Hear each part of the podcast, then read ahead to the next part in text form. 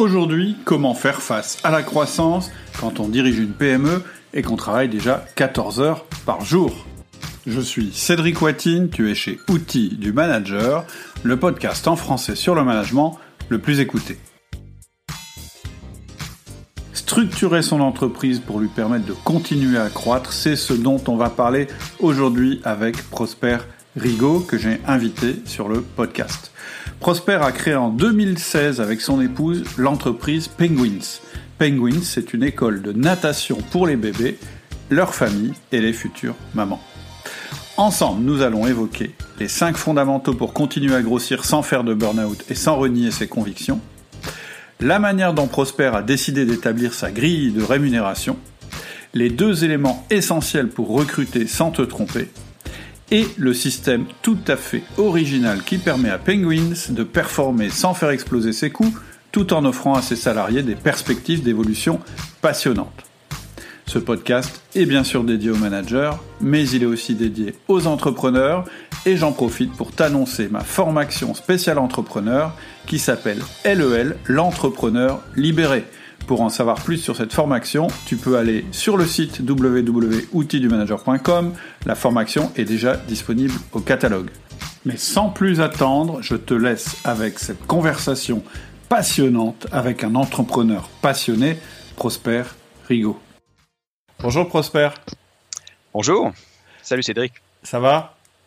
Bah très bien, merci et toi ? Ça va très bien, je te remercie. Tu es à Barcelone, c'est ça ? Exactement. Donc, moi, j'habite Barcelone depuis 10 ans. Ouais. Et avant ça, j'ai habité Genève, mais je suis lillois d'origine. Ah, super. Enfin, super. Oui, je peux le dire. Moi, j'ai fait mes études à Lille et j'ai beaucoup apprécié. Quel temps il fait à Barcelone ? Eh ben, hier, gros orage toute la journée et aujourd'hui, grand bleu. Donc, bon. Je dirais qu'on ne peut pas se plaindre. C'est très bien même. Okay. C'est pas tout à fait le cas à Calais. Alors, est-ce que tu peux un petit peu te présenter, nous dire qui tu es pour démarrer ?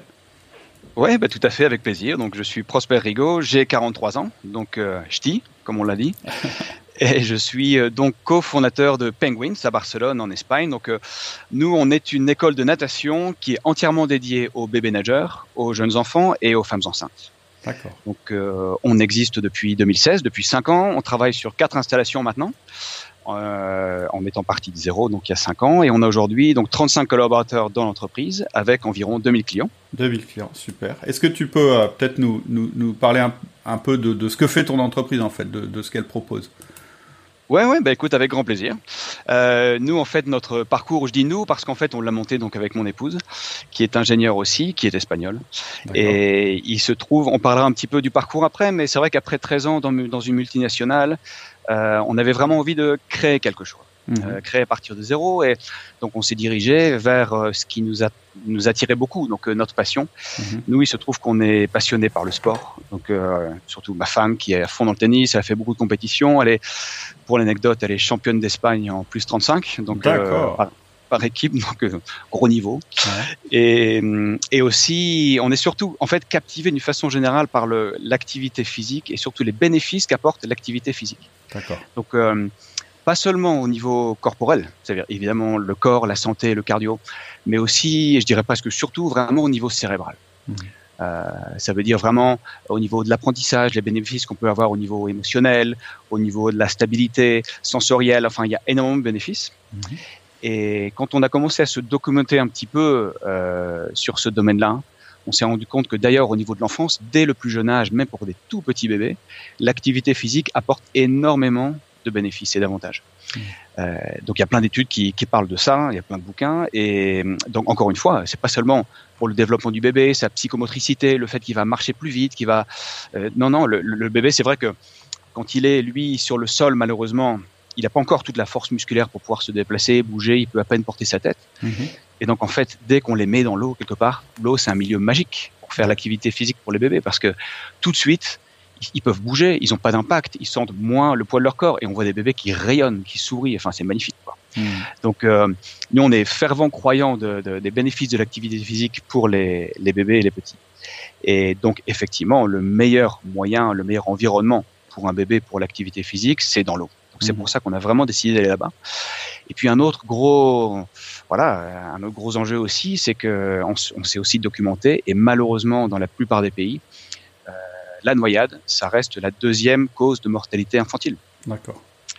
Après les accidents domestiques. Donc nous, ça nous a vraiment, motivés pour travailler dans ce domaine-là. Donc il y a beaucoup d'offres de natation qui existent aujourd'hui pour des bébés nageurs, pour des enfants, mais il n'y a rien qui est vraiment dédié, il n'y a rien qui est vraiment professionnel. Et nous, on avait vraiment envie de connaître les meilleures méthodes. Donc on a commencé par faire un peu de benchmarking. On est parti aux États-Unis, à New York. On s'est vraiment, littéralement mis dans l'eau pendant une semaine dans une des meilleures écoles là-bas à New York. On s'en est fait des amis, on s'en est fait des partenaires. Et on a répété l'expérience en Suède, au Danemark. Vraiment, on a fait le tour un petit peu de toutes les meilleures techniques au monde dans le domaine de la natation pour bébés et pour enfants. Et suite à ça, nous, on s'est vraiment lancé. On a défini notre méthodologie basée sur ces meilleures techniques qui existent. Et donc, notre mission aujourd'hui, c'est vraiment transmettre notre passion pour l'activité physique dans un milieu aquatique qui soit vraiment exceptionnel. Ça veut dire, on veut avoir deux choses. Premièrement, avoir un impact direct sur la santé, le développement des bébés, des enfants, et on s'occupe aussi des femmes enceintes. Et on veut vraiment fournir une expérience qui soit magique. On veut quelque chose qui soit autant d'un point de vue de l'installation, qui est dédiée, avec une eau qui est chaude, traitée, impeccable, les meilleures technologies de traitement d'eau, tout ça. On veut une expérience qui soit magique pour les familles, en apportant la meilleure méthodologie, et avec une équipe, parce qu'on va parler de beaucoup de management aujourd'hui, et c'est pour ça que c'est tellement important pour nous, parce qu'on se base sur une équipe avec des gens qui sont ultra passionnés, ultra professionnels, et voilà, donc qui est formé en permanence. On insiste beaucoup sur la formation, et pas seulement d'ailleurs formation d'un point de vue technique, mais aussi on s'appuie sur des psychologues dans l'enfance, parce que même si on a la meilleure méthodologie, la meilleure technique, si on n'est pas capable de la transmettre et de s'adresser directement et spécifiquement aux enfants, aux bébés, en fait, la méthodologie, elle ne sert à rien. Donc, on travaille aussi beaucoup dans cette manière. Et effectivement, l'environnement humain fait partie de l'environnement en général. Et juste une question, ça veut dire qu'en fait, les installations vous appartiennent, ou bien vous êtes à l'intérieur de structures existantes ? Alors, bonne question. On a un mix.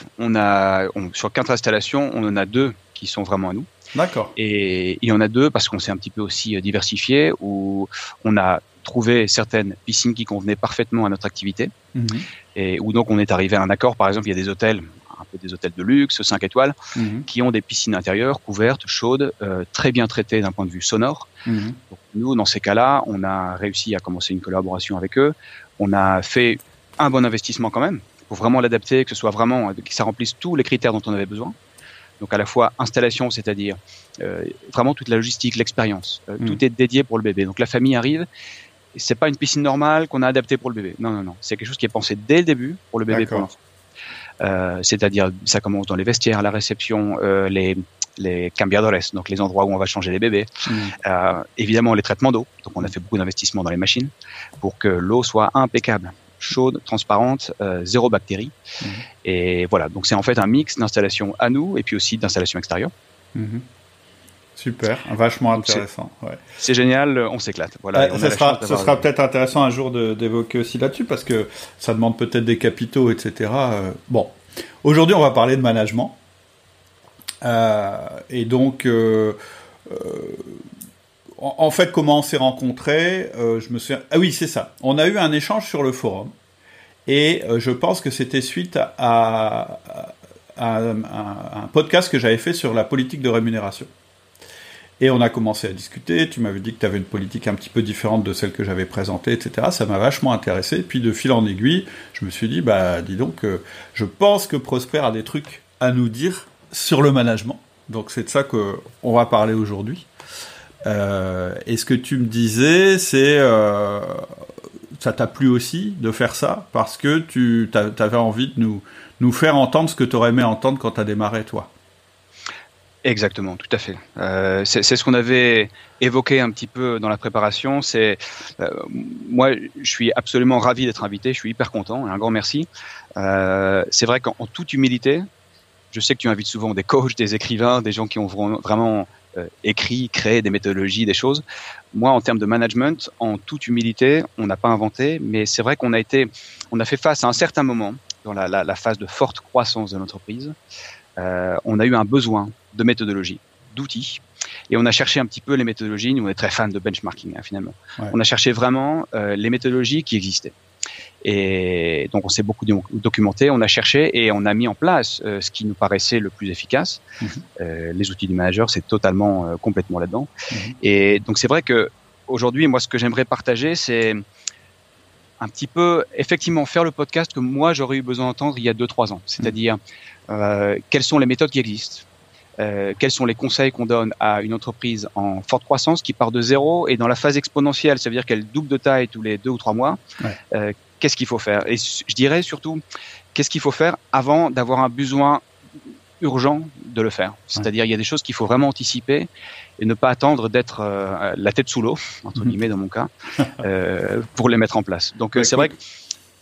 Je suis ravi. Enfin, c'est vrai qu'en général, sur Outils du Manager, on parle d'outils et en fait, quelque part, c'est ce à quoi il faut aboutir.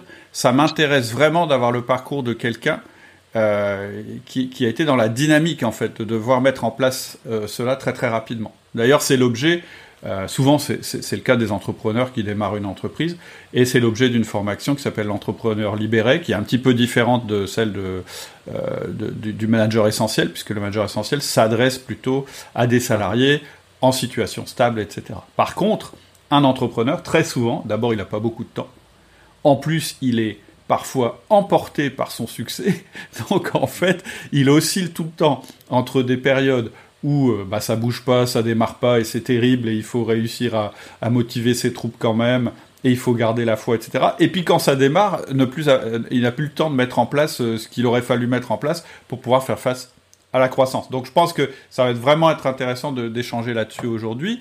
Peut-être que justement, c'est intéressant de remonter un petit peu en arrière et puis que tu nous expliques un petit peu d'où tu viens en fait. C'est quoi l'origine du Prosper Rigaut d'aujourd'hui qui est entrepreneur? Ça a démarré par quoi? Ouais, tout à fait, avec plaisir. Et c'est vrai que je reviendrai sur plusieurs éléments que tu viens de dire là, parce que dans la phase de création, effectivement, c'est le nez dans le guidon et c'est la dernière chose à laquelle on pense, à mettre en place une structure de management, tout ça.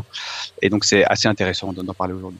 Mais effectivement, donc pour rebondir, moi, mon historique personnel, donc je suis ingénieur, j'ai étudié à Lille. J'ai d'abord travaillé dans l'associatif, donc je suis parti 1 an au Cambodge pour travailler en ONG sur les décharges là-bas. Le retour a été un petit peu violent, je dois avouer, le retour à Lille. Et après, j'ai commencé dans un job finalement assez classique pour un jeune ingénieur. J'ai commencé en usine, donc en multinationale, chez Procter & Gamble. Et donc, j'ai été responsable de ligne de production avec la responsabilité directe de 15 techniciens, 15 collaborateurs. Et ça a duré 3 ans. Okay. Donc, cette première expérience, donc moi, je suis resté en tout 13 ans chez Procter & Gamble, mais cette première expérience de 3 ans, c'était le tout début. C'était une expérience, si je devais la décrire, je dirais qu'elle était vraiment intense, hyper challenging. Ça a été très dur au début. Donc, l'environnement était compliqué, ça veut dire autant d'un point de vue technique. Alors, c'est des choses d'ingénieur, mais des lignes qui tournaient pas alors qu'elles devaient tourner. Vraiment des gros soucis, grosses pressions. Donc, tout ça, ça compliquait déjà pas mal le panorama d'un point de vue management. Le climat social était relativement chargé aussi. Et puis, moi, j'ai commencé sans feuille de route, finalement, sans formation de management. Et j'ai commis, je pense, quand je vois ça a posteriori maintenant, à peu près toutes les erreurs qu'on devrait pouvoir commettre d'un point de vue management. Donc, c'est hyper intéressant et je suis content de les avoir commises, ces erreurs-là, parce que c'est comme ça qu'on apprend. C'est ce que j'entends sur ton podcast. Tu dis, la meilleure façon d'apprendre, c'est de corriger ses erreurs. Bon, à ce moment-là, j'ai coché à peu près toutes les cases, quoi. Donc, c'est fondateur, en fait. Les erreurs sont fondatrices. Ouais. Et surtout, les erreurs qu'on fait tôt. Soit ça nous tue et finalement, on renonce au management. Soit on a envie, on cherche et on finit par trouver. Ouais, et c'est pour ça que je pense que, à bon entendeur, mais souvent on dit, tiens, un jeune ingénieur, est-ce qu'il doit forcément passer par la case usine, forcément passer par la case je vais en chier pendant 3 ans avant de commencer ma carrière? J'ai envie de dire, oui, faites-le, vraiment, parce que c'est quelque chose que vous ne ferez plus jamais après.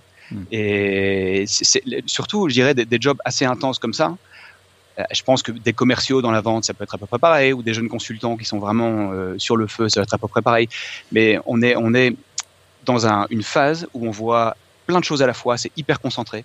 Il y a une succession d'expériences et de choses qui se passent au quotidien, et ça permet d'apprendre en 3 ans ce qu'on n'aurait pas appris en 10 ans ailleurs, je pense. Est-ce que tu peux nous donner des exemples d'erreurs justement que tu as faites, parce que je pense que en regardant les erreurs que tu as faites, on va voir, en négatif les outils que tu aurais pu utiliser pour ne pas pour corriger ces erreurs. Oui, tout à fait. Donc, par exemple, moi, j'avais commencé sans... Donc, j'avais 15 collaborateurs. Je n'avais pas de 1 à 1 en place régulier. Ouais. Donc, finalement, on n'avait pas de communication établie, définie et un petit peu organisée. Mm-hmm. Ça veut dire que du coup, c'est un petit peu mes collaborateurs qui dirigeaient l'agenda. Ouais. Donc, il y a des gens qui... finalement, il y a des gens que je ne voyais jamais, à qui je ne parlais jamais, parce qu'ils passaient pas trop. Et puis, j'avais aussi des collaborateurs, généralement pas non plus les plus faciles, qui frappaient à la porte du bureau à 19h. Et puis voilà, et c'était parti pour 45 minutes, 1 heure de discussion, où on partait un petit peu dans tous les sens, sans vraiment... Donc voilà, c'était pas forcément non plus des discussions absolument très, très productives, finalement. Donc, la fameuse politique de la porte ouverte, dont on a parlé, et qui, je pense, est souvent une erreur de débutant. Oui, parce que finalement, on ne rend pas service à la personne, je pense. Parce que le problème, quel signal ça donne aussi ? Parce que moi, du coup, j'étais dans le bureau où j'écoutais certaines personnes, pas toutes, et même une minorité, en fait, qui me disaient, voilà, il n'y a rien qui va, et on va dans le mur, et tout le monde dit qu'il n'y a rien qui va, là. Donc finalement, des choses, des commentaires qui n'étaient pas vraiment actionnables, sur lesquels moi je pouvais pas faire grand chose, et puis il aurait fallu les traiter différemment, et donc malheureusement tout ce temps investi, il aurait fallu que je passe au moins le même temps avec les gens qui avaient le potentiel ou l'envie pour être développés, qui voulaient grandir, les gens qui avaient besoin de recevoir du coaching, du feedback, qu'on pouvait former, à qui on pouvait déléguer des choses, et sur qui je pouvais m'appuyer pour faire grandir toute mon équipe quelque part. Ok, donc première grande erreur, la politique de la porte ouverte. Deuxième grande erreur, qui est tout à l'honneur du manager, mais malheureusement qui n'est pas constructive, passer tout son temps avec les gens qui ont des problèmes. Pourquoi est-ce que c'est une erreur ? Parce qu'en fait, quand vous faites ça, vous envoyez le signal que pour avoir l'attention du boss, il faut avoir des problèmes. Ce qui n'est quand même pas très motivant pour ceux qui ont envie d'avancer, qui n'ont pas de problème, etc. Je ne dis pas qu'il ne faut pas passer de temps du tout, qu'il faut éviter les gens négatifs, cela faut aussi les traiter. Mais voilà, il faut être assez équitable dans sa répartition du temps. Et le 1 à 1, pour ça, ça permet de garantir à chacun un temps minimal de parole ritualisé. Et ça fait gagner beaucoup de temps à tout le monde et ça rend service à tout le monde. Oui, tout à fait. Et un autre exemple aussi, c'est... En toute bonne foi, avec beaucoup de bonnes intentions, et un petit peu candidement, naïvement, je m'engageais sur des choses auprès de mes équipes qu'ensuite je ne pouvais pas tenir. Ouais. Et donc ça, c'était... Voilà, après, tu perds la face, quoi, c'est clair. Et ça, moi, quelque part, j'ai appris à vraiment faire attention à ça, parce que heureusement, dans toute cette période-là, j'ai beaucoup appris parce que j'ai été bien coaché. J'étais bien pris en main, et coaché un petit peu dans la douleur aussi, parce que ça n'a pas été une expérience agréable. Mais si j'ai appris une chose là-bas aussi, c'est quand tu t'engages sur quelque chose, il faut absolument le délivrer. Point. Et ça, c'est ton image personnelle. Et aujourd'hui, je suis devenu... je sais que ça fait un petit peu peur à certaines personnes quelquefois, mais voilà, on s'engage sur quelque chose, on le délivre. Et tout le reste, finalement, ce sont des excuses. J'ai pas eu le temps, le machin, tout. Donc... c'est vrai que moi, j'ai appris vraiment je m'engage sur quelque chose et il faut absolument que je le délivre parce que c'est comme ça que les gens vont finalement avoir confiance dans ce que je dis et confiance dans ce que je fais. Et ça veut dire pouvoir dire non. Ça veut dire aussi, pour un manager, puisque c'est à eux qu'on s'adresse aujourd'hui, être capable d'écouter les problèmes des collaborateurs sans croire que pour chaque problème qu'un collaborateur te remonte, tu es obligé de trouver une solution ou tu dois t'engager pour que la solution existe. En fait, souvent, les collaborateurs, ils ont simplement besoin d'évoquer les problèmes, mais sans que tu apportes de réponse. Déjà, le fait de les évoquer, pour eux, c'est extrêmement important. Et effectivement, la clairvoyance du manager, c'est de dire « ça, c'est pas dans les priorités actuelles, donc j'entends, tu as cette difficulté-là, mais c'est tout, je l'ai entendu. » D'ailleurs, souvent, la question... Parfois, quand tu poses la question au collaborateur en lui disant « Mais qu'est-ce que tu veux que je fasse là-dessus ?» Il peut te répondre « Non, mais rien, je veux juste que tu le saches. » Tu vois ? Et c'est tout. En fait, en tant que manager, on est aussi dressé à résoudre tous les problèmes qu'il y a dans l'entreprise. c'est notre formation, c'est ce qu'on nous a dit, on veut faire plaisir, on veut être irréprochable. Mais le problème, c'est qu'en voulant dire oui à tout, eh bien, en réalité, on ne parvient à délivrer sur rien. Donc il faut. Et puis on rend service à personne. On rend service à personne en faisant ça finalement. Voilà, donc c'était une expérience difficile d'un point de vue humain, ça a été quand même génial parce que une ambiance d'usine, tout ça, on rencontre vraiment des profils, des gens qui sont extraordinaires. Donc expérience intense. Moi, la suite de ma carrière après, pour continuer, ça a été 10 ans chez Procter, depuis le siège, donc à Genève, puis à Barcelone, où j'ai beaucoup voyagé. Je me chargeais de gros projets sur l'Europe de l'Est, Moyen-Orient, puis l'Europe de l'Ouest, et je me suis éclaté. Ça a été hyper bien. Et c'est vrai que j'ai toujours, quelque part, gardé en mémoire, j'ai vraiment appris de cette expérience et ça m'a vraiment donné énormément d'outils pour la suite. Donc voilà, donc je rebondis encore sur ce que tu disais, la meilleure façon d'apprendre, c'est corriger ses erreurs, ou alors même, finalement, il n'y a pas d'échec. Soit je réussis, soit j'apprends. Ouais. Dans ce cas-là, j'ai beaucoup appris. Alors, pour la petite histoire, je pense que Procter & Gamble, c'est une bonne école, parce que, pour preuve, un des deux associés de Manager Tools, donc le podcast américain qui a inspiré Outils du Manager en France, mes deux amis américains, bien l'un d'entre eux, Marc Horsman, il vient de chez Procter & Gamble. Donc, ça a été le début de son expérience. Ah, moi, j'ai passé 13 ans là-bas et j'ai rien de négatif à dire sur cette entreprise, franchement. Alors, qu'est-ce qui s'est passé ensuite, après cette expérience chez Procter & Gamble en tant que salarié, c'est quoi la suite de ta carrière ? Ouais, écoute, comme on l'a évoqué, en 2016, donc après 13 ans chez Procter, donc moi et mon épouse, donc qui avait aussi fait toute sa carrière là-bas, dans les achats, donc un petit peu des carrières en parallèle, mais un petit peu différentes aussi. Donc finalement, on a des profils assez complémentaires. Voilà, donc on a voulu faire cette expérience de création d'entreprise, donc on s'est lancé, c'est ce qu'on a décrit avant. Donc on a démarré il y a exactement 5 ans. Et il se trouve que, alors tu évoquais les fonds, en fait, finalement, le capital de départ pour faire quelque chose comme ça. Nous, il se trouve qu'on a tout fait sur fonds privés. D'accord. C'est-à-dire pas d'investisseurs extérieurs, donc finalement, ça veut dire des emprunts à la banque. C'est ça que ça veut dire. Ouais. Et le levier bancaire, en fait. Vous avez utilisé le levier bancaire. Tout à fait, exactement. Okay. Exactement. Donc, on a démarré comme ça, et c'est vrai que pourquoi je le décris ? Parce que ça veut dire qu'on a commencé vraiment avec.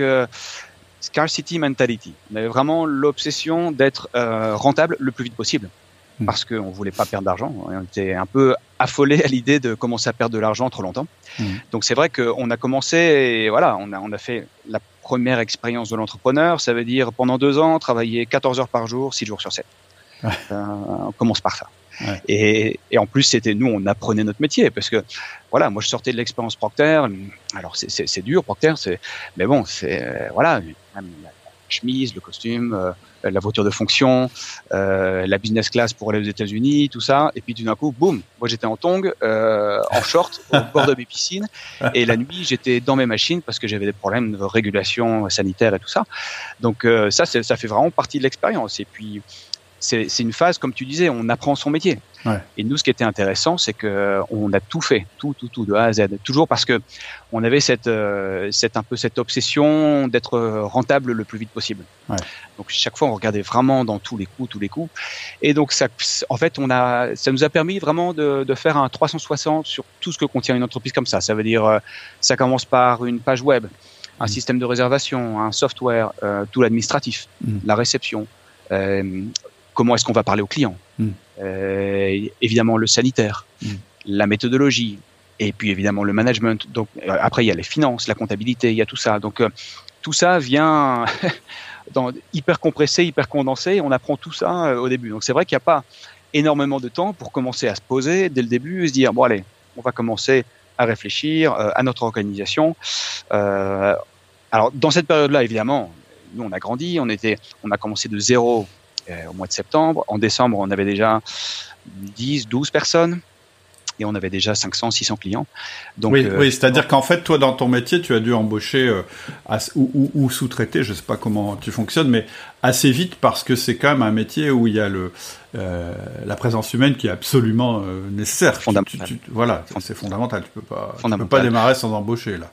Alors, on a embauché, parce que les lois en Espagne aussi nous permettaient d'embaucher avec des périodes d'essai qui étaient un petit peu plus longues, ce qui fait que le risque était aussi limité, et il se trouve qu'on s'est Sur les embauches, on n'a pas eu d'erreur de casting, on ne s'est pas trompé. Ah, on a la chance aujourd'hui de s'appuyer sur une équipe. Alors évidemment, il y a une rotation, il y a eu des départs, il y a beaucoup d'arrivées.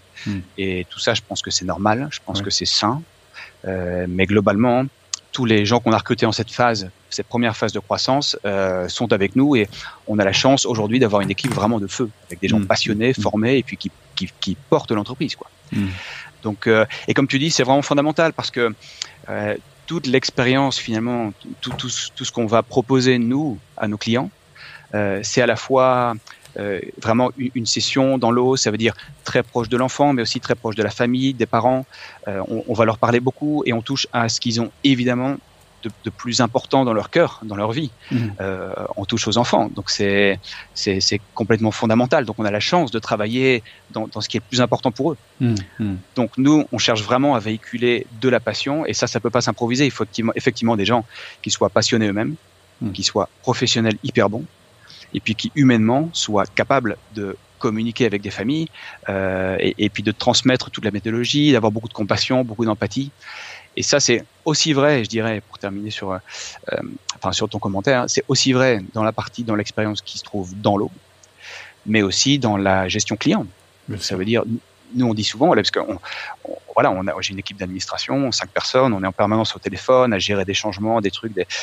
Et nous, on s'est dit, on veut avoir le meilleur service client possible. On veut que toute l'expérience du client avec Penguins, qu'elle soit au téléphone pour un problème de paiement, en réception pour un changement de classe, ou alors dans l'eau pendant sa classe, on veut que tout soit extraordinaire.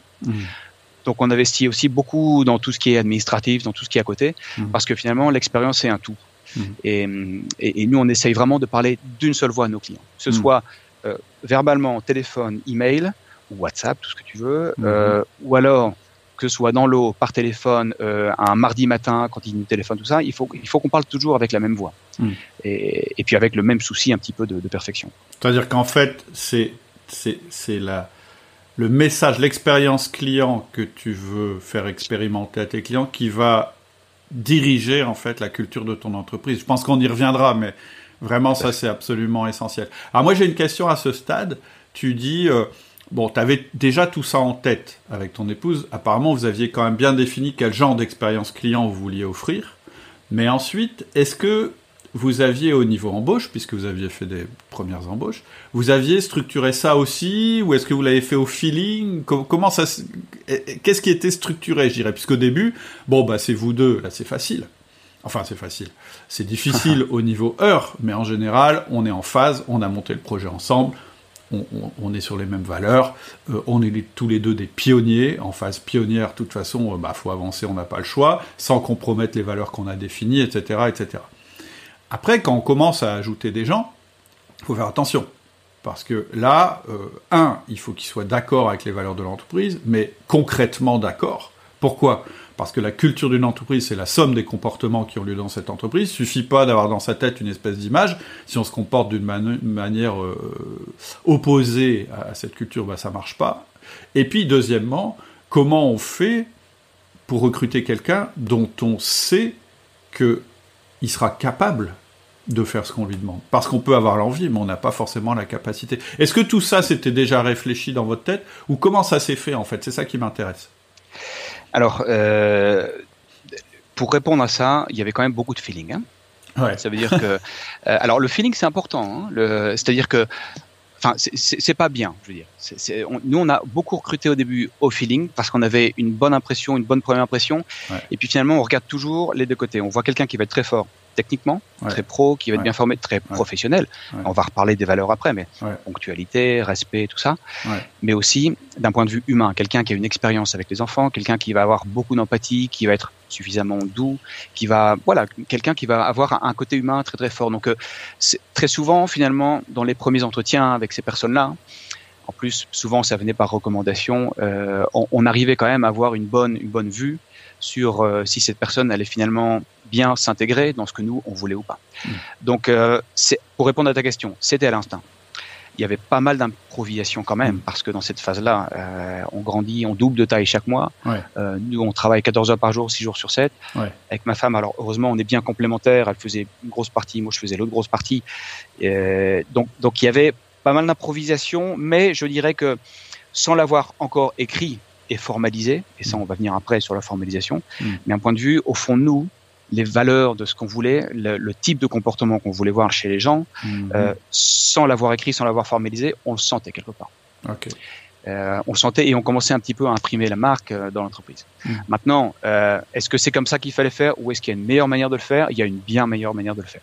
Je pense que ça ne coûte rien dès le début de se dire « Allez, on va vraiment formaliser le genre de compétences dont on a besoin, le genre de profil dont on a besoin, quelle va être la fiche de poste, quelles sont les compétences qu'on recherche. Et ça, c'est vraiment quelque chose qu'il faut anticiper au maximum. Ouais. Parce que sinon, et surtout, après, quand ta boîte grossit, parce qu'après, c'est plus forcément toi qui vas faire tous les recrutements. Et donc, avoir un process, c'est pas mal. Nous, c'est sur quoi on a beaucoup mis l'accent dans la formation recruteur d'élite, où on dit, en fait, en gros, il y a deux choses. Il y a, est-ce que la personne est capable, à la compétence pour faire, premièrement, et donc, comment on fait pour savoir si elle a la compétence pour le faire? Il y a des techniques en entretien pour l'apprendre. Et puis, la deuxième chose, et puis sur le CV aussi, et puis la deuxième chose, est-ce qu'elle va fitter avec les valeurs? Et ça, c'est la partie, je dirais, où il faut vraiment formaliser, bizarrement, alors qu'on se dirait, non, les valeurs, c'est du feeling. Et non, les valeurs, c'est du feeling au début, mais après, ça peut plus être du feeling. C'est-à-dire qu'il faut concrètement comprendre qu'est-ce qu'on entend par avoir le set de valeurs qui correspond à l'entreprise. Est-ce que cette personne va renforcer mes valeurs ou est-ce qu'elle va amener de nouvelles valeurs, d'ailleurs, dont je peux avoir besoin? Mais là, on parle dans le vide. C'est quoi une valeur? Et une valeur, c'est toujours attaché à un comportement, etc. Et c'est pour ça qu'on a un petit outil qui s'appelle le Culture Match chez Outils du Manager qui est dans cette formation et sur l'évaluation aussi. Parce que quand tu évalues un collaborateur en fin d'année, c'est pas mal de l'évaluer sur les valeurs. Ça, peut-être tu es d'accord ou pas, on en rediscutera. Mais voilà, je pense que fondamentalement, on est d'accord sur qu'il faut qu'il y ait ces deux choses. Quand on fait un recrutement, la compétence et comment, et du coup, comment on s'assure que la personne aura la compétence. Et deuxièmement, les valeurs. Et à nouveau, comment on s'assure que la personne aura les valeurs. Et si on peut le faire au feeling au début un petit peu, ensuite, quand la boîte grossit, il faut pouvoir le formaliser très très fort et avoir un process pour ça. Ouais, complètement. Et c'est vrai qu'on fait un petit peu une anticipation de ce que nous on a mis en place seulement au bout de 2 ans finalement, mais formaliser les valeurs pour nous c'est un exercice vraiment fondateur. Ouais. Parce que enfin tu mets par écrit en disant voilà on va résumer un petit peu tout ce qu'on sentait, un petit peu tous ensemble qui nous unit en tant qu'équipe avec tout le monde. Et dans lequel sans savoir mettre le doigt dessus, finalement, on se reconnaît un petit peu les uns dans les autres. Non, là, il y a 5 valeurs. Elles sont écrites et c'est ça qu'on va faire. Et finalement, je me suis dit, mais en fait, on a réinventé la roue. Parce que moi, chez Procter & Gamble, pendant 13 ans, on avait des valeurs. Il y avait PVP, Purpose, Value, Principle. Mais moi, je voyais ça, je sais pas, c'est peut-être moi, hein, mais on voyait ça comme un truc placardé sur les murs et finalement on le vivait assez peu. Oui, mais c'est le risque. Et en fait, quand je te parle de culture match, moi tu sais, j'ai toujours une approche bottom-up. C'est-à-dire que pour moi, les valeurs, c'est pas... Enfin, en tout cas, c'est pas ma méthode. Ma méthode, c'est pas de dire, moi je veux dans mon entreprise telle valeur, telle valeur, telle valeur. C'est... Quelles sont les valeurs qui existent dans mon entreprise? Comment je les fais émerger? Et comment, moi, en tant que dirigeant, je dis, ça, c'est une bonne valeur, celle-là, non, je la retiens pas, etc., etc.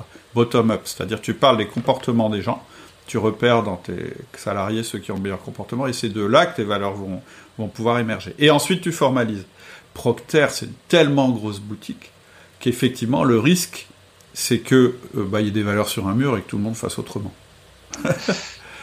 Mais c'est aussi un risque dans une entreprise qui est en forte croissance. Parce que, comme tu le dis, pendant des années, vous étiez dans la course à la rentabilité, etc.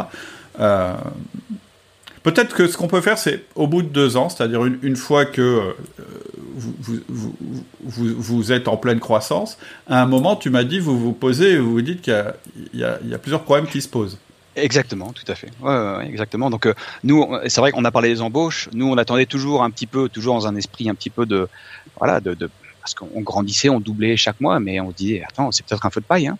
Peut-être que dans 6 mois, on est à 0 et là la banque vient toquer à notre porte. Ouais. Donc c'est vrai qu'on allait vraiment pas à pas, mais du coup, on était toujours débordés finalement. Donc on a embauché un petit peu avec notre bon cœur et notre feeling, mais au bout de 2 ans, là, on a commencé vraiment à pouvoir mettre un pas en arrière. Et de se dire, allez, on va regarder un petit peu l'organisation. On a eu la chance, on s'est fait aider. On a été, à travers Réseau Entreprendre, on a été bien conseillé par un cabinet de conseil en RH. Ouais. Moi, j'avais pas mal, écouté pas mal de podcasts dans cette période-là. C'est là que j'ai été recommandé à Outils du Manager par mon copain Julien, qui est entrepreneur aussi, que je salue d'ailleurs. Et bonjour, puis encore Julien. Une fois, salut Julien. Et encore une fois, l'expérience Procter, parce que c'est vrai que nous, on a baigné là-dedans pendant plus de 10 ans. Et puis en fait, moi je me disais, pendant 2 ans, je me disais, de toute façon, parce que nous en fait, pendant 13 ans, qu'est-ce qu'on a fait ? On a fait exactement ça. On a fait du management, de la gestion d'équipe, coordonner des projets, faire des fiches de poste, établir des compétences et des organisations basées sur des compétences. Enfin, on est devenus des machines pour faire ça. Et je me suis dit, mais attends, mais ça doit pouvoir être réapplicable. Mais au fond, moi, je me disais, je ne peux pas appliquer les recettes qui fonctionnent pour une multinationale de 100 000 personnes à une petite entreprise de 12 personnes. Et bien en fait, à 80% si. Parce que ça parle quand même d'outils de management, ça parle quand même de valeurs, ça parle quand même de choses comme ça. Et donc ça aussi, ça nous a réouvert un petit peu les yeux en disant, allez, c'est le moment de structurer, quoi. Parce qu'effectivement, nous, arrivés à ces 2 ans-là, on a eu un petit peu un œil critique. On s'est rendu compte que on n'avait pas... Notre organigramme, il était vraiment basé sur des personnes, mais il n'était pas basé sur des rôles. Oui. Comme on avait été pas à pas finalement. Un petit peu, tiens, on a un besoin, j'embauche. J'ai un autre besoin là, ici, à gauche, j'embauche. Ouais. J'ouvre un nouveau centre, tiens, j'embauche 3 personnes. Et du coup, j'avais un organigramme qui dépendait de personnes, de certaines personnes, qui étaient géniales, qui étaient avec des super compétences, tout ça. Mais voilà, si une personne partait, tout de suite, on avait un gros trou et un gros problème. Un autre problème aussi, c'est qu'on n'avait jamais formalisé de fiche de poste. On disait, c'est professeur de natation, on le brief, on coach, et finalement, il sait ce qu'il doit délivrer, il n'y a pas besoin de l'écrire. En fait, si. Pour tous les rôles, réceptionniste, administratif, back-office, nettoyage, et tout ça, après coup, on s'est rendu compte qu'on avait besoin de formaliser chaque poste, et ça, c'est vraiment important. En fait, il y a un test assez simple à faire, quand si tu veux savoir si tu as besoin de fiche de poste, tu fais la fiche de poste selon... ce que tu penses de la personne, tu la notes. En gros, tu lui dis quelles sont... tu te demandes, toi, quelles sont les 3 plus grandes missions de cette personne. Et puis, tu le fais dans ton coin. Et puis ensuite, quand tu as la personne en 1 à 1, tu lui poses la même question. Et en général, la différence est édifiante. C'est absolument fondamental et indispensable que chaque personne dans ta structure ait une fiche de poste. De toute façon, c'est un truc qu'on met en avant à la fois pour les managers, dans le manager essentiel, et à la fois pour l'entrepreneur libéré. Et souvent, les entrepreneurs, ils n'aiment pas ce truc-là, parce qu'ils se disent « oui, mais non, je vais mettre des limites, etc. etc. » Mais non, c'est une base, c'est le fondamental, c'est le noyau, et c'est une base même de discussion avec ton collaborateur. Et souvent, quand on discute de ça, en fait, on discute de choses très profondes, et qui permettent de structurer l'organisation. Ouais. Et je pense qu'on ne fait pas une faveur aux gens en restant très vague sur ce qu'ils doivent délivrer. Pas du tout. Parce que dans certains cas, ça peut bien se passer, mais dans d'autres cas, les gens peuvent être complètement perdus. Tu risques, par exemple, de commencer à faire des feedbacks par rapport aux performances de la personne, qui ne va pas du tout comprendre ton feedback, parce qu'elle n'aura pas compris qu'en fait, quels étaient, selon toi, ses objectifs. Vous n'en avez pas discuté, vous ne l'avez pas formalisé, ou ses fonctions. Et du coup, le feedback, il tombe complètement à plat. Et à la limite, il fait même l'effet inverse de ce qui était prévu. Il n'améliore pas la personne. Au contraire, il la perd encore plus. Oui, tout à fait. Oui, exactement. Et puis un petit peu dans cette ligne-là aussi, comme on avait été un petit peu dans l'improvisation, alors on ne s'est jamais vraiment planté, mais quand même un petit peu dans l'improvisation d'un point de vue recrutement, on n'avait pas vraiment de grille de salaire en place.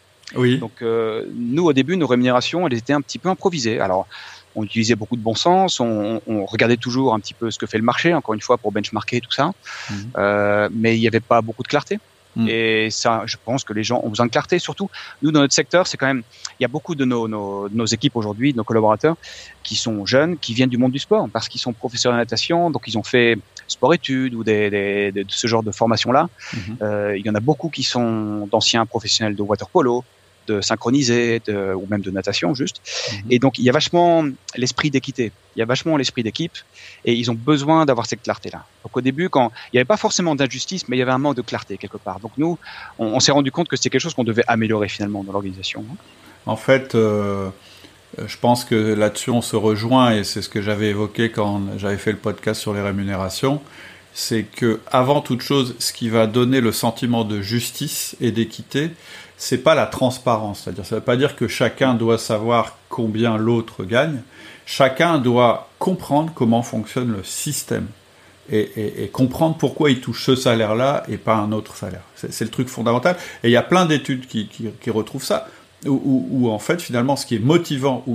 En fait, la rémunération, pour moi, c'est pas un facteur de motivation, c'est potentiellement un facteur de démotivation. C'est-à-dire que... Et la question, c'est pas est-ce que je gagne plus ou est-ce que je gagne beaucoup, c'est est-ce que je touche une rémunération qui me paraît juste. C'est ça le fondamental. Est-ce que c'est normal que je touche ça? Oui, non. Et pour savoir si c'est normal, il faut que je connaisse les règles du jeu. C'est-à-dire qu'il faut que je comprenne comment pour moi ça se passe. Encore une fois, c'est pas de la transparence, c'est ce que tu dis, c'est de la clarté. Tout à fait. Donc encore plus effectivement dans notre secteur, ça on a pu le voir.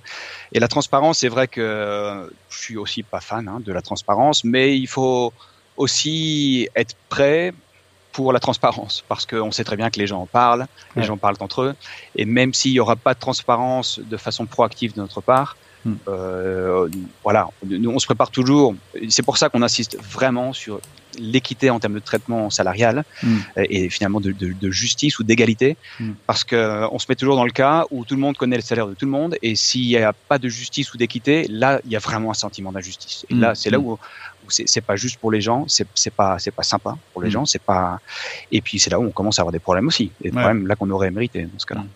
Alors juste, je rembobine juste un petit peu. Donc vous êtes dans votre période de croissance frénétique, et à un moment, vous avez un réflexe qui, pour moi, est absolument fondamental et nécessaire pour tout entrepreneur, et d'ailleurs, dans les deux formations que je fais, c'est la prise de recul. C'est-à-dire que, en fait, tu dis, tout d'un coup, j'ai réalisé que je pouvais appliquer les outils que je connaissais, et en fait, probablement que dans ma tête, je m'étais dit, ben non, ça c'est pour les multinationales, et puis moi, je suis pas dans une multinationale. Moi, je pense... que c'est même peut-être un truc encore plus basique que ça. C'est que tu peux pas travailler sur ton entreprise quand tu es dans ton entreprise. C'est vrai. Ce que je veux dire, c'est que... Et c'est pas moi qui ai inventé ce truc-là. C'est un mec qui s'appelle Michael Gerber, qui a écrit un bouquin qui s'appelle The E-Myth, qui le titre est horrible, mais disons que ce qu'il dit... Enfin, moi, ce que j'ai retenu de ce qu'il dit, c'est vraiment intéressant. Et ça correspond pas mal à ce que tu as dit sur l'expérience client, etc. C'est qu'en fait, un entrepreneur, son rôle, s'il est dans son entreprise, il n'a pas une entreprise, il a un job. Ouais, je l'avais entendu, effectivement. Tu vois, ça. C'est cette phrase-là. Et en réalité, il y a un moment, l'entrepreneur qui a démarré quelque chose, qui l'a mis en place, il faut qu'il soit capable de s'extraire de sa création, de la regarder et de dire « Maintenant, je vais travailler sur elle et je vais m'en travailler dans elle ». Parce que quand tu es à l'intérieur, tu vois pas. Ça vaut aussi pour un manager. Si vous êtes manager et que vous entendez ça, dites-vous quand même qu'à un moment, il faut que vous réserviez dans votre semaine, dans votre mois, un moment où vous regardez votre équipe de l'extérieur. Parce que tant que vous ne la regardez pas de l'extérieur, vous ne pourrez pas agir efficacement sur elle. Et alors moi, ce qui m'intéresse, c'est de savoir ce que tu as mis en place. C'est-à-dire, à partir du moment où tu as regardé ton entreprise tout d'un coup de l'extérieur, qu'est-ce que tu... t'es dit que tu devais mettre en place pour passer au next step, je dirais. Oui, tout à fait. Puis juste pour rebondir sur ce que tu disais, effectivement, tant qu'on est dans l'entreprise et qu'on fait le boulot, on n'a pas le temps d'avoir un pas de recul et puis vraiment de designer l'organisation, tout ça. Et donc, la conséquence, c'est que pour nous, le moment, encore une fois, vraiment hyper important, le moment clé dans l'organisation, c'est quand on a commencé à mettre en place des rôles de middle management, c'est-à-dire des coordinateurs qui sont devenus finalement les chefs d'équipe, les responsables hiérarchiques de leurs collaborateurs sur chaque centre, ou alors, par exemple, l'équipe administrative, des choses comme ça, et où nous, on a vraiment pu se focaliser sur l'organisation de l'ensemble, sur tout ce qu'on a mis en place quelque part. Donc ça, effectivement, tant qu'il n'y a pas de middle management, on fait le boulot et on a un job. Et à partir du moment où on commence à être dans cette deuxième phase-là, c'est là où moi, j'ai eu l'impression de commencer à apporter de la valeur quelque part, à pouvoir... former les gens qui vont eux-mêmes gérer les collaborateurs. Tu as apporté déjà de la valeur. En fait, il y a plusieurs phases fondamentales dans la vie d'un entrepreneur. La première phase, c'est contributeur, c'est-à-dire c'est moi qui produis toute la valeur, mais directe, c'est-à-dire je suis en bas de mon organigramme virtuel. Je suis en bas, je suis l'exécutant.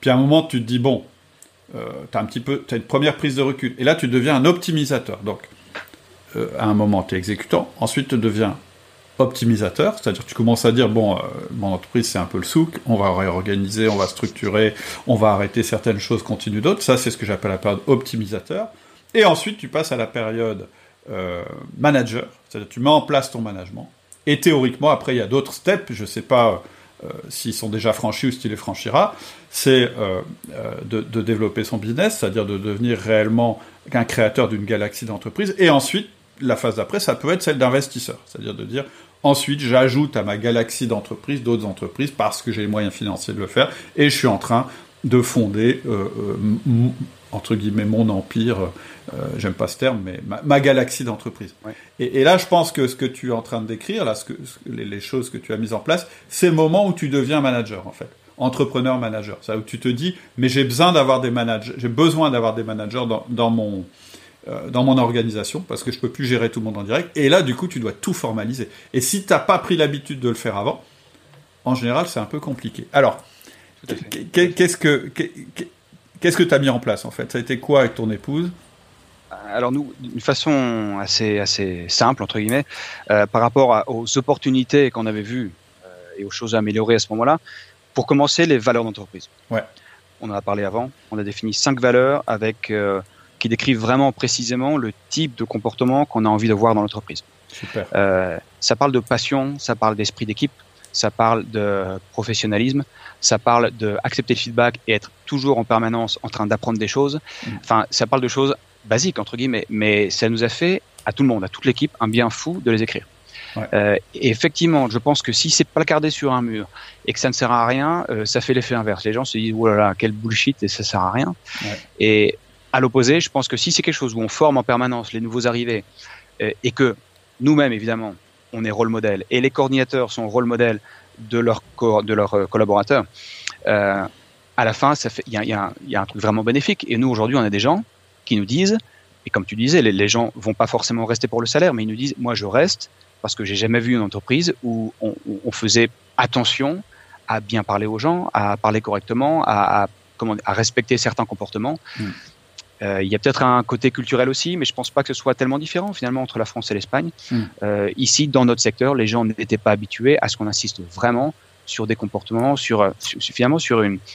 Ça parle beaucoup de respect finalement. Ouais. Ça parle beaucoup de respect. Et ça, nos collaborateurs, nos gens, notamment dans ce secteur-là, n'étaient pas forcément habitués. Et aujourd'hui, c'est un gros facteur de rétention. Donc, gros avantage. Donc, pour nous, ça a été vraiment fondateur. Et finalement, ça nous a pris 10 minutes à faire ça. Parce que on le savait, et finalement, c'est ça qui est fabuleux avec la création d'une entreprise. Mais comme tu disais, même au sein d'une entreprise, dans une équipe, je pense qu'on imprime tellement sa marque que c'est un petit peu la même sensation. Mais créer une entreprise, c'est voilà, on met énormément de soi-même dans la fondation de l'entreprise et bien finalement sûr. Dans la culture d'entreprise à travers le comportement. Donc finalement, c'est quelque chose qui va très vite à faire et je ne sais pas pourquoi on a attendu 2 ans pour le faire. mais tu vois, je suis d'accord avec toi. Tu imprimes ta marque, mais je vais te dire, moi j'ai racheté des entreprises, donc c'est un autre parcours. Mais c'est pareil. En réalité, tu rachètes une entreprise et c'est assez simple de faire émerger les valeurs. Il suffit de regarder les comportements. Et moi, ce qui me plaît dans ce que tu dis dans ta définition des valeurs, c'est que tout de suite derrière, tu mets le mot comportement. Afficher les valeurs, c'est bien. Mais c'est pas ça qui va garantir les comportements. Ce qui va garantir les comportements, c'est que tu vas faire vivre ces valeurs. À la limite, tu n'as parfois même pas besoin de les écrire sur un mur, parce qu'en réalité, ça va être fondamental dans la manière dont tu vas recruter, c'est-à-dire que tu vas toujours faire attention à tes valeurs quand tu vas recruter, la manière dont tu vas évaluer tes collaborateurs, les entretiens de fin d'année, les entretiens de progrès, la manière dont tu vas faire des feedbacks, parce que les feedbacks seront sur les valeurs. Quand tu iras voir quelqu'un pour lui dire « Non mais là, il faut que je te parle parce que ce que tu as fait, ça a un impact négatif. » En réalité, tu vas parler du comportement de la personne. Et donc, en fait, c'est à travers les outils de management, de recrutement, d'évaluation que tes valeurs vont vivre, pas parce qu'elles sont affichées sur un mur. Le mur, c'est juste la fin du process. C'est « Ah, ben, c'est ces valeurs-là, en fait, qu'on a dans ma boîte. » C'est intéressant, c'est de la clarté, mais c'est tout. Tout à fait. C'est un outil vraiment d'évaluation et d'aide à la prise de décision. Oui, alors pour le dirigeant aussi, savoir si tu... doit embaucher, exclure, sanctionner, récompenser, etc. C'est hyper utile. Tout à fait. C'est devenu vraiment la colonne vertébrale et heureusement, c'est un truc facile à faire, mais c'est vrai que moi, a posteriori, un des conseils que j'aurais envie de donner, c'est il faut le formaliser le plus vite possible parce que finalement, on le sait au fond de nous, on sait un petit peu la marque qu'on a envie d'imprimer, et on a envie on sait déjà comment est-ce qu'on a envie que tout cet orchestre-là, toute cette équipe fonctionne finalement, selon quelles règles, selon quel comportement. Mmh. Et alors ensuite, on parlait d'organigramme. Bah, nous, on a défini un organigramme à ce moment-là, mais en partant vraiment des rôles. Donc, on a vraiment été pas un pas en arrière, mais 5 pas en arrière en disant « Ah, attends, de quel rôle j'ai besoin, c'est-à-dire de quelles compétences et quel type de profil, à quel endroit ?» Aussi bien dans une équipe de nettoyage, des professeurs de natation, des coordinateurs, de responsables opérationnels, responsables RH, l'administratif, ceux qui vont parler à nos clients tout le temps. Bon, de quelles compétences on a besoin. Et ça nous a vraiment fait définir des rôles.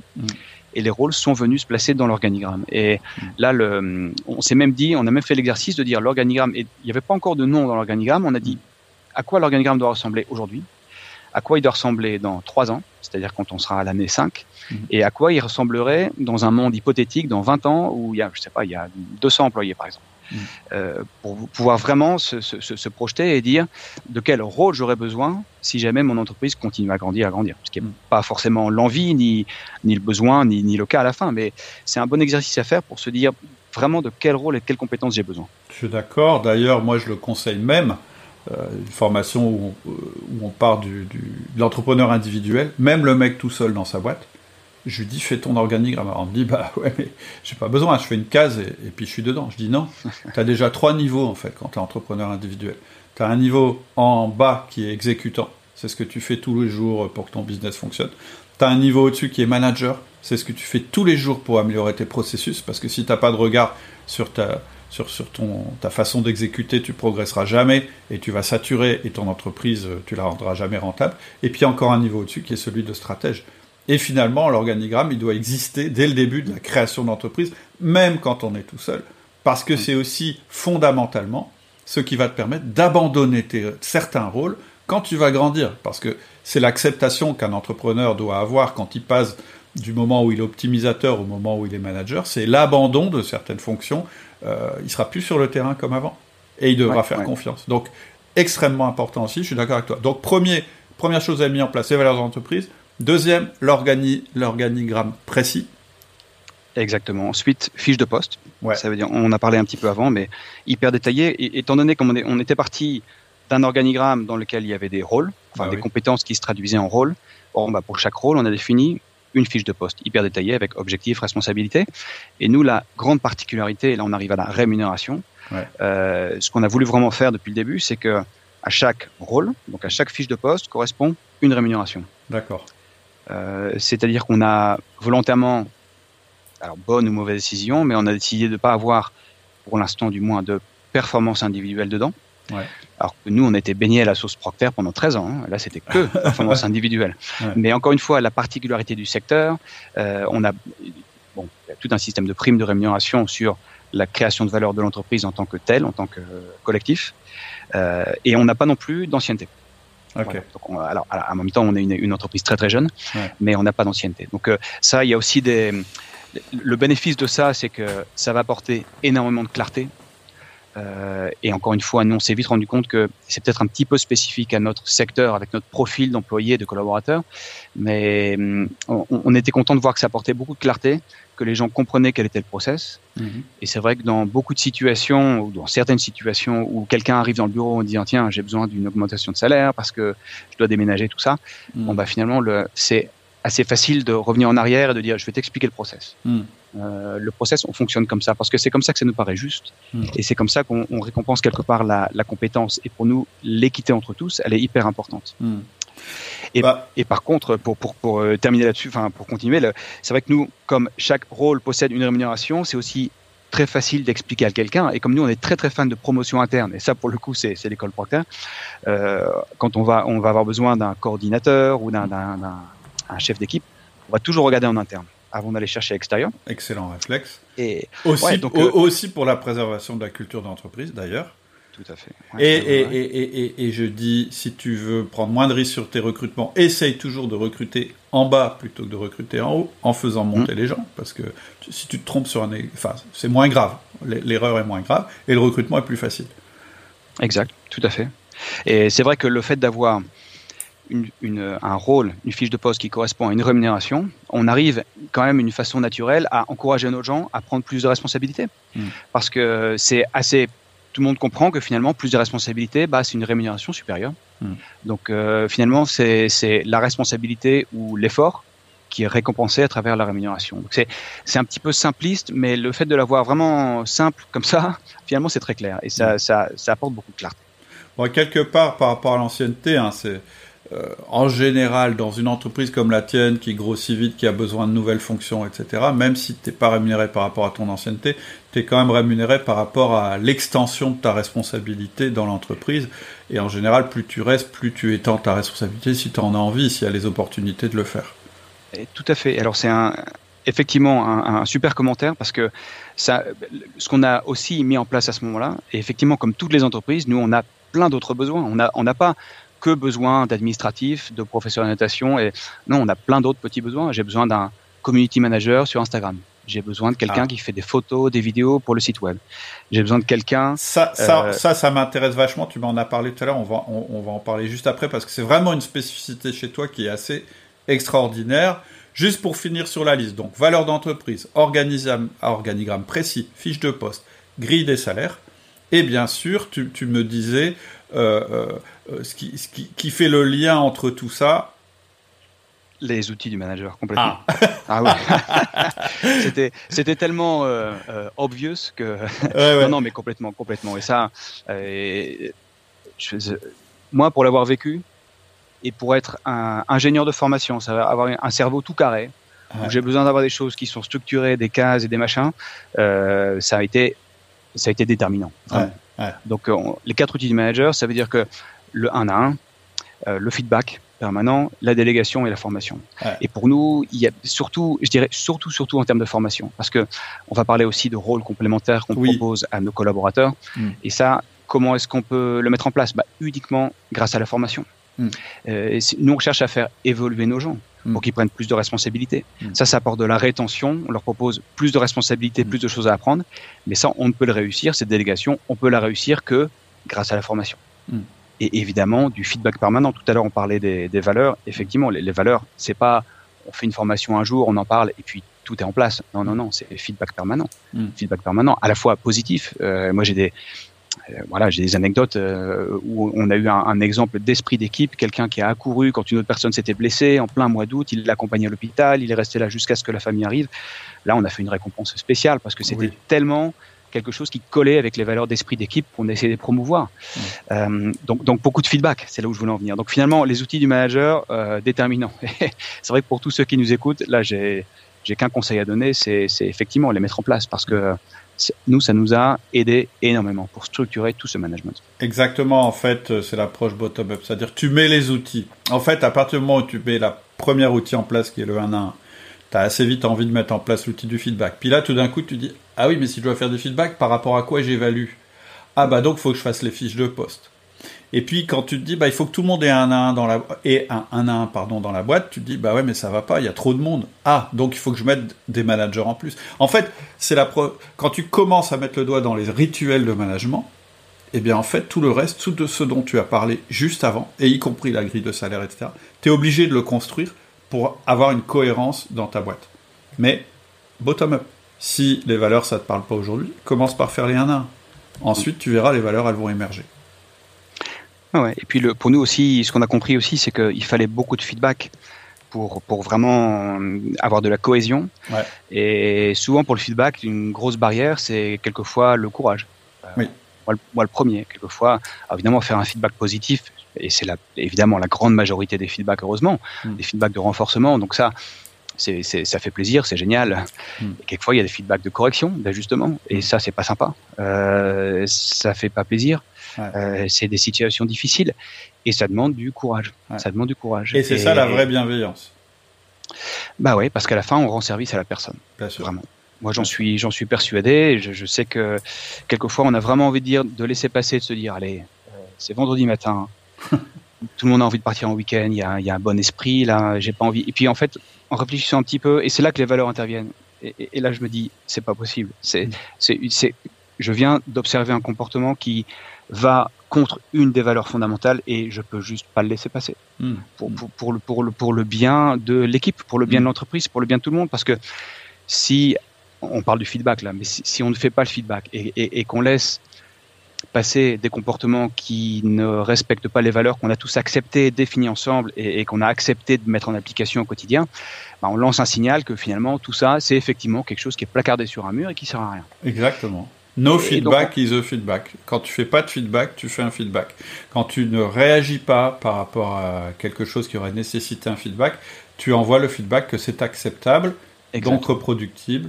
Et donc ça va déraper et au moment où tu vas devoir vraiment intervenir parce que là c'est plus acceptable, il sera presque trop tard et là ça risque de mal se passer pour tout le monde. Donc un feedback négatif, il doit être fait avec bienveillance, c'est un signe de bienveillance. Tout à fait, mais bon, heureusement la grande majorité des feedbacks, on a une équipe extraordinaire et la grande majorité c'est du feedback positif, donc voilà, on s'éclate. Alors il y a un truc qui m'intéresse énormément, et qui est très original, et que je trouve super, et que j'aimerais bien que tu partages, c'est ce que tu appelles les rôles complémentaires. Parce que ça, je pense vraiment que c'est malin, c'est moderne, ça correspond beaucoup, je pense, à l'évolution de la définition des postes dans les entreprises, si on veut continuer à attirer du monde et à les retenir, ce que tu as appelé les rôles complémentaires. Ça, pour moi, vraiment, c'est un des trucs chez toi qui est... absolument, je trouve, fondamental. Oui, bah écoute, parfait. Nous, effectivement, donc on a nos rôles un petit peu clés, qui sont les professeurs d'orientation, les équipes administratives, les finances, la compta, tout ça, qui finalement est assez standard. Mais c'est vrai que la particularité, c'est que nos professeurs de natation, par exemple, dans l'eau, ne vont jamais faire plus de 20 heures par semaine, parce que c'est comme un prof dans une école. Quand il est à plein temps, il va jamais faire 40 heures de cours. Parce que premièrement, c'est usant, c'est hyper intense. Ça demande une énergie vraiment considérable. Nous, nos professeurs, quelquefois, ils enchaînent 4, 5, 6 classes de 40 minutes chacune. Ça fait plusieurs heures dans l'eau à transmettre une énergie pas possible, au-delà, évidemment, du respect de la sécurité, l'application de méthodologie, à recevoir du feedback, tout ça. Donc, c'est hyper intense. Donc, généralement, nous, un professeur va faire 20, quelquefois 25 heures dans l'eau. Et donc nous, pour les fidéliser, parce qu'on a vraiment envie que les gens s'impliquent chez nous et continuent à grandir chez nous, on va leur proposer en fait des choses à côté, donc des choses complémentaires. Et c'est vrai que, comme on disait, l'entreprise elle a plein d'autres besoins. Elle n'a pas juste besoin de professeurs et d'administratifs. Moi j'ai des besoins en maintenance, on a des besoins quelquefois même en réception, en administratif, des réseaux sociaux par exemple, donc community manager. C'est bête, mais on a besoin d'un community manager, pas à 40 heures, peut-être à 5, 8 ou 10 heures, en fonction de l'évolution de l'entreprise. Donc, on a des rôles qui apparaissent au fur et à mesure de la croissance de l'entreprise, qui vont ensuite se consolider.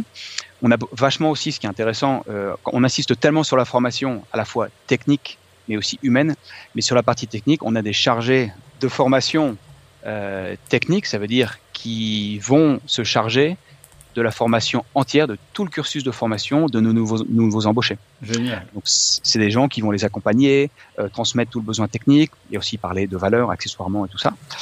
Et puis aussi beaucoup de contenu audiovisuel, par exemple. Donc, on a en permanence besoin de photos, de vidéos pour, encore une fois, alimenter les réseaux sociaux, la page web, communiquer avec les clients. Et voilà, donc on a tous ces besoins-là. Donc, nous, ce qu'on a voulu faire, on s'est rendu compte que ça permettait, il y a d'ailleurs des gens qui avaient des passions, justement, dans les réseaux sociaux, ou qui étaient passionnés par la photo, les vidéos. Et donc, on a commencé par formaliser les rôles et les besoins que l'on avait. C'est-à-dire, de la même façon qu'on avait une fiche de poste pour un employé en réception, par exemple, on a fait des fiches de poste sur responsable audiovisuel dans l'entreprise. Génial. Ou community manager de l'entreprise. Ou le responsable de maintenance qui fait, par exemple, 10 heures par semaine le matin. Donc, on a cherché aussi à le formaliser. Et pour nous, qui dit fiche de poste, dit rémunération. Donc, à chaque fois, on définit aussi clairement, parce qu'il faut la clarté même dans ces rôles annexes. C'est rémunéré tant de l'heure ou de la semaine. Enfin, voilà, encore une fois, avec de la clarté. Et donc, on propose énormément de formations. Pour ça, donc, on a payé des formations Instagram, on paye des formations en anglais. On paye pas mal de formations. On a investi dans du matériel. Donc, pour quelqu'un qui est passionné de photo, c'est sympa d'avoir une GoPro professionnelle entre les mains et tout ça. Et donc, voilà. Et donc, ça, le gros avantage, c'est que ça nous permet de fidéliser les gens, parce que à la fin, ça crée de la rétention, parce que les gens vont avoir l'impression qu'ils apprennent des choses nouvelles. Ils vont comprendre qu'on investit en formation pour faire grandir leur potentiel. Et les gens, finalement, vont rester chez nous. La rétention va venir parce qu'ils ont l'impression d'apprendre des choses et qu'ils sont passionnés par ce qu'ils font. J'adore ce que tu dis, parce que, tu vois, tu viens de démontrer qu'en fait, structurer, ça n'enlève pas de liberté, ça donne plus de liberté. C'est-à-dire que la personne, à partir du moment où tu structures les contenus de poste, ça ne veut pas dire que tu figes le rôle d'une personne. Ça veut dire que tu rends accessible ce poste-là à une personne. C'est-à-dire qu'elle sait exactement...